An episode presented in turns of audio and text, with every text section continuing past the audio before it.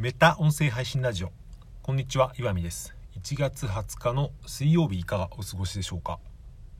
もういちがつもさんぶんのにが終わったということで早いですね。さっきヤフーニュースを見ていたら、にせんにじゅうねんの焼肉屋の倒産件数が過去最低だったっていう話を見ました。意外なような、なるほどというような、なんで低かったかって分かりますかって、まあ換気がいいからっていうことらしいんですけど、うん、そんなもんなのかなと思ったりとか、つまりみんな焼肉屋にいっぱい行ってるってことですね。外食はダメだけど焼肉屋は OK ってですね、人間とは単純なものだなと思ったという話ですが、えー、今日の話は Google Discover に音声配信まで監視されている気がしたっていう、そんな話をしてみたいと思います。うんま、前もって言っておきますけど、多分に僕の妄想が含まれている話なので、うん、もしそうだったらということも含めて話してみたいと思います。えー、まず Google Discover っていうのは何かというとですね、例えば Google Chrome とか、あと Android だと Google のアプリみたいなのありますよね、検索の。あれを開いた時に、えー、検索窓の下におすすめのニュースみたいなのが一覧でずらーっとカードみたいにして出てくるやつがあると思うんですけど、あれを Google Discover って言うんですね。まあ、要するにパーソナライズのニュース、 Google ニュースとはまたちょっと違うみたいですけど、うんまあ、勝手に出てくるやつみたいなことで、設定で消したりすることもできるみたいですけど、僕はまあ割と、うん、興味深いのが多いっていうか、ちゃんと分かってるなって思う時があるんで、 iPhone に変えてからサファリをメインで使うけど、うん、あの ピーシー 用サイトを見たりとかいうのは Chrome の方が便利だし、ディスカバーを見るためにたまに Chrome を開いたりするっていう感じですけど、抑えて、うん、Google 分かってるなっていうぐらいだったらいいんですけど、こいつどこまで俺のこと見てるんだろうって思う時はたまにあるんですよね。俺の発信全部見てんじゃないかって思ったっていう話なんですけど、要するに Google ディスカバーっていうのは、多分僕の検索履歴と閲覧履歴から、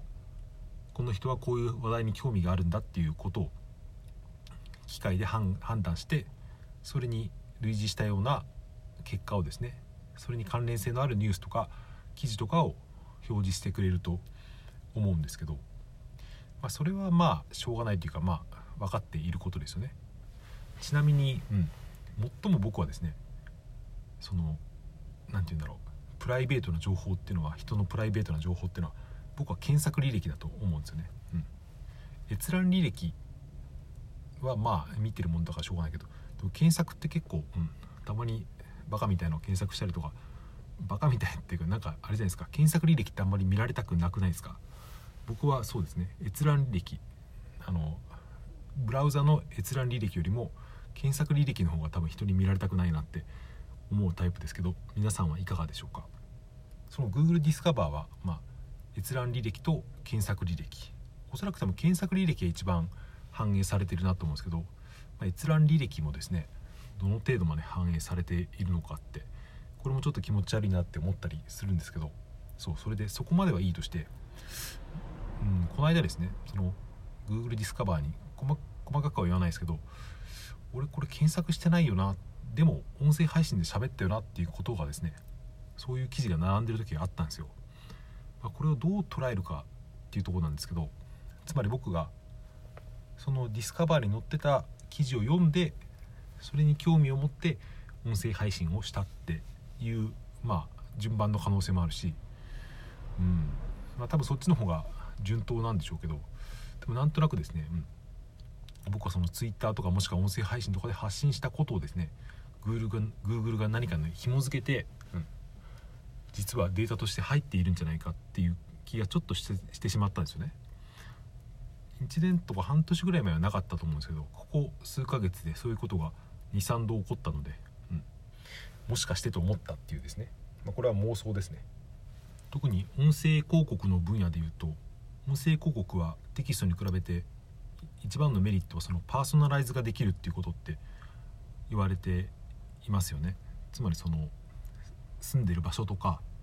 今日の天気とか、あとはまあそういった検索履歴とか、そういうものに応じてあなたに最適な広告をですね、しかもそれほどその宣伝っぽくない形で挟まれる広告は、人は不快に感じないっていう、うん、でこれからこういったポッドキャストとか音声配信に挟まれる広告っていうのはそういうメリットがあって、まあ、だからこそ広告単価が高いみたいなそういう話を聞いたりしますけど、うん、このパーソナライズっていうのもですね、まあ、どこまで受け入れられるかっていうところはありますよね。皆さんはどうですかね。まあ、昔に比べて今はすでにそのおすすめに表示されるのがかなりですね、うん、トンチンカンなものは表示されなくなったって思うんですけど、それは裏を返してみると、うんまあ、Google なりそのスマホの エーアイ がですね、あなたの趣味思考をより正確に理解し始めてるっていうことでもありますよね。でもこれが進むとですね、あなたが欲しくなるとか興味が出る前からですね、そういった記事とか広告をリストして出してくれるっていう、いうようになると、うん、そうですね、もしかしたらそういうパーソナライズに思考が操られるっていうこともあったりとかして、うんまあ、こんなこと言ってますけど、僕はですねこのパーソナライズの流れっていうのは割と歓迎しているというか、今回みたいに、うん、もしかしたら音声もって思うとちょっと気持ち悪いですけど、そういうのが前もってですね明文化されていれば、うん、あなたのせば例えば エスエヌエス アカウントとかこういった音声も、うん、その連携されて音声までですねテキストに変換されて、それが情報として活用されていますっていう選んだりできたりすることがあれば、まあ気持ち悪さも減るかなと思うんで、うんまあ、もしやってるとしてもですね、もし Google が人の発信ブログとか エスエヌエス とか音声配信まで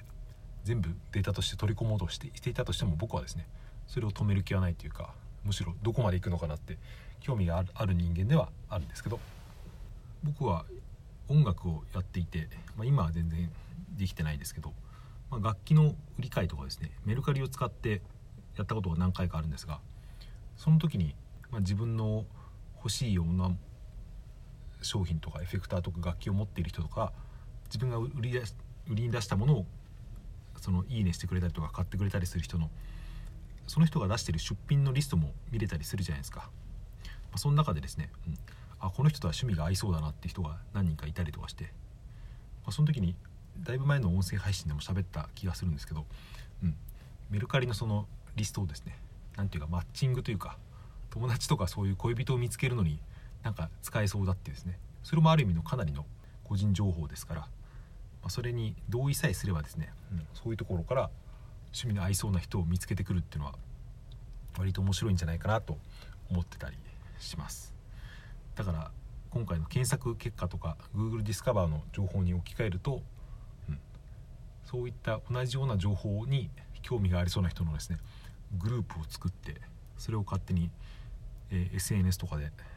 おすすめに表示されるするってですね、ちょっと喋りながら思ったのが、Facebook とか Google とかもしかしたらちょっとそれに近いことをやっているかもしれないなと思って、ちょっと今鳥肌が立ちましたけど、まあそんな、えー、妄想を今日はお話ししてみました。はい、そんな感じで今日の話は終わりにしたいと思います。メタ音声配信ラジオではあなたからのコメントや感想などもお待ちしております。スタンド エフエム ではコメント機能やレター機能、ラジオトークではコメントメッセージの機能が何でもお待ちしておりますので、コメントいただけたら嬉しいです。フォローやお気に入りなどもしていただけると嬉しいです。それでは最後までお聞きいただいてありがとうございました。今日も良い一日をお過ごしください。さようなら、また明日。